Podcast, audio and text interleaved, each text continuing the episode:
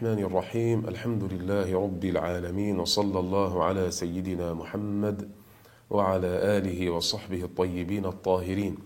سنتكلم إن شاء الله تعالى في تفسير سورة الصف. أخرج الترمذي وغيره عن عبد الله بن سلام قال قعدنا نفر من أصحاب رسول الله صلى الله عليه وسلم فتذاكرنا فقلنا لو نعلم أي الأعمال أحب إلى الله لعملناه. فأنزل الله تعالى سبح لله ما في السماوات وما في الأرض وهو العزيز الحكيم. يا أيها الذين آمنوا لم تقولون ما لا تفعلون؟ قال عبد الله بن سلام فقرأها علينا رسول الله صلى الله عليه وسلم. وأفضل الأعمال هو إيمان بالله ورسوله صلى الله عليه وسلم. أعوذ بالله من الشيطان الرجيم. بسم الله الرحمن الرحيم. سبح لله ما في السماوات وما في الأرض. سبح لله مجد الله ونزه الله عن كل سوء ما في السماوات وما في الأرض. وهو العزيز الحكيم. العزيز أي القوي الذي لا يغلب. والحكيم هو الحكيم سبحانه وتعالى في تدبيره هو المحكم لخلق الأشياء سبحانه وتعالى. يا أيها الذين آمنوا لم تقولون ما لا تفعلون؟ هذا استفهام على جهة الإنكار والتوبيخ. على جهة التوبيخ على أن يقول الإنسان عن نفسه من الخير ما لا يفعله. لأنه إن خبر أنه فعل في الماضي أو في الحال ولم يفعله كان كاذبا. وإن وعد أن يفعل في المستقبل ولم يفعله كان خلفا وكلاهما مذموم. كبر مقتا عند الله أن تقولوا ما لا تفعلون. المقت هو البغض الشديد لمن تراه تعاطى القبيح والمعنى عظم بغضا عند الله أن تقولوا ما لا تفعلون فإن الله عز وجل لا يحب ذلك. إن الله يحب الذين يقاتلون في سبيله صفا كأنهم بنيان مرصوص. إن الله تعالى يحب الذين يجاهدون في سبيله صفا أي يصفون أنفسهم عند القتال صفا ولا يزولون عن مكانهم كأنهم بنيان مرصوص ملصق بعضه إلى بعض. أعلم سبحانه وتعالى أنه يحب من يثبت في الجهاد ويلزم مكانه كثبوت البنيان المرصوص. ويجوز أن يكون عنا بذلك أن يستوي ثباتهم في حرب عدوهم حتى يكونوا في اجتماع الكلمة كالبنيان المرصوص.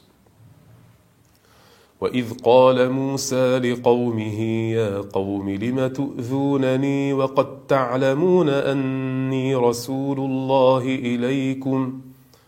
اذكر يا محمد اذكر لقومك إذ قال موسى لقومه يا قوم لم تؤذونني. كانت إذايتهم له عليه الصلاة والسلام بانتقاصه في نفسه والعياذ بالله بجحود آيات الله تعالى واقتراحهم عليه ما ليس لهم وغير ذلك.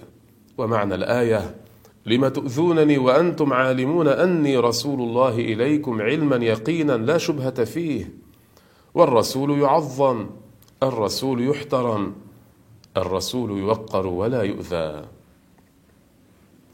فلما زاغوا أزاغ الله قلوبهم فلما مالوا عن الحق أزاغ الله قلوبهم أي صرفها عن قبول الحق وعن الميل إلى الصواب. وهذا دليل على أنه سبحانه وتعالى خالق لأفعال عباده كلها حسنها وقبيحها. والله لا يهدي القوم الفاسقين أي لا يهدي الله من سبق في علمه الأزلي أنه فاسق خارج عن طاعته.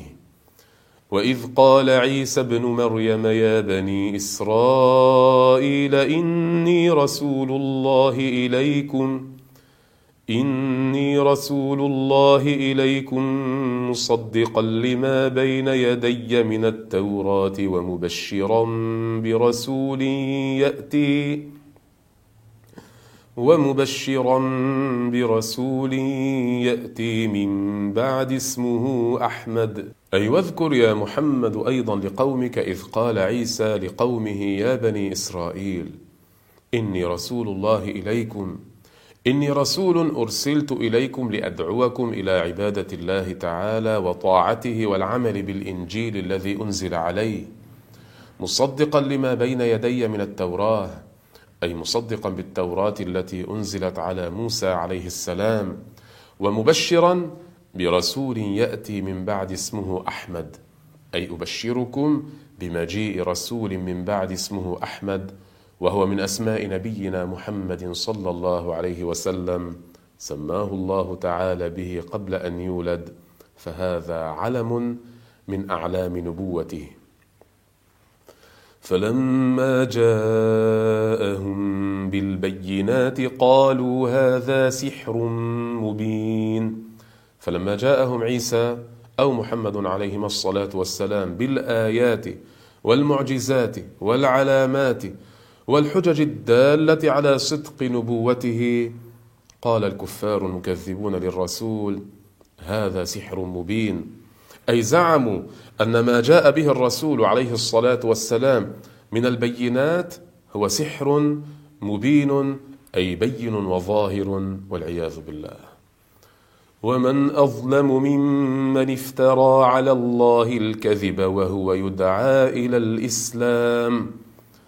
أي لا أحد أشد وأقبح ظلما ممن بلغ افتراؤه أن يكذب على الله عز وجل بنسبة الشريك والولد إليه ووصف آياته سبحانه وتعالى بالسحر وهو يدعى إلى الإسلام. يدعوه ربه إلى الإسلام عن طريق إرسال رسله.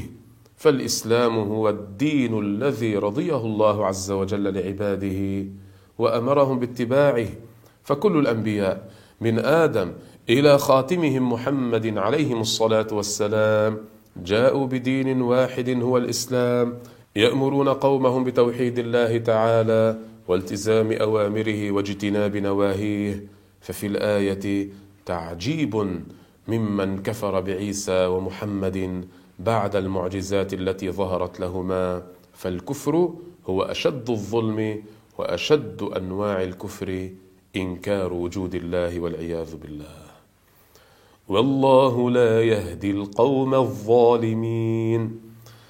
من كان في علم الله عز وجل أنه يموت كافرا فالله لا يوفقه إلى ما فيه فلاحه بل يختم له بالضلالة. نسأل الله عز وجل أن يختم لنا بالحسنى وأن يدخلنا الجنة بغير عذاب. ثم قال الله عز وجل يريدون ليطفئوا نور الله بأفواههم والله متم نوره ولو كره الكافرون.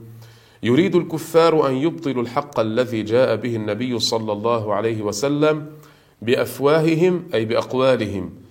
يريدون إبطال القرآن يريدون تكذيب القرآن بالقول يريدون دفع الإسلام بالكلام. ومن العلماء من قال هذا مثل مضروب أي من أراد إطفاء نور الشمس بفيه يجده ممتنعا فكذلك من أراد إبطال الحق. والله متم نوره أي مبلغه غايته ومظهره بنشره وإعلانه في الآفاق. ولو كره الكافرون ذلك فهم مغلوبون والله هو الواحد القهار. هو الذي أرسل رسوله بالهدى ودين الحق ليظهره على الدين كله ليظهره على الدين كله ولو كره المشركون.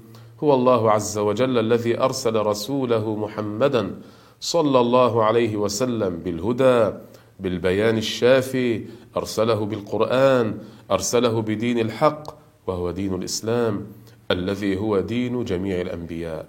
أرسله الله ليظهره أي ليعليه على الدين كله أي على جميع الأديان المخالفة له ولو كره المشركون إظهاره. وليس المراد من إظهاره أن لا يبقى في العالم من يكفر به بل المراد أن يكون أهله عالين غالبين على أهل سائر الأديان بالحجة والبرهان. وقد قال أبو هريرة رضي الله عنه ليظهره على الدين كله بخروج عيسى عليه السلام فحينئذ لا يبقى دين سوى الإسلام. وفقني الله وإياكم إلى ما يحب ويرضى والله أعلم وأحكم.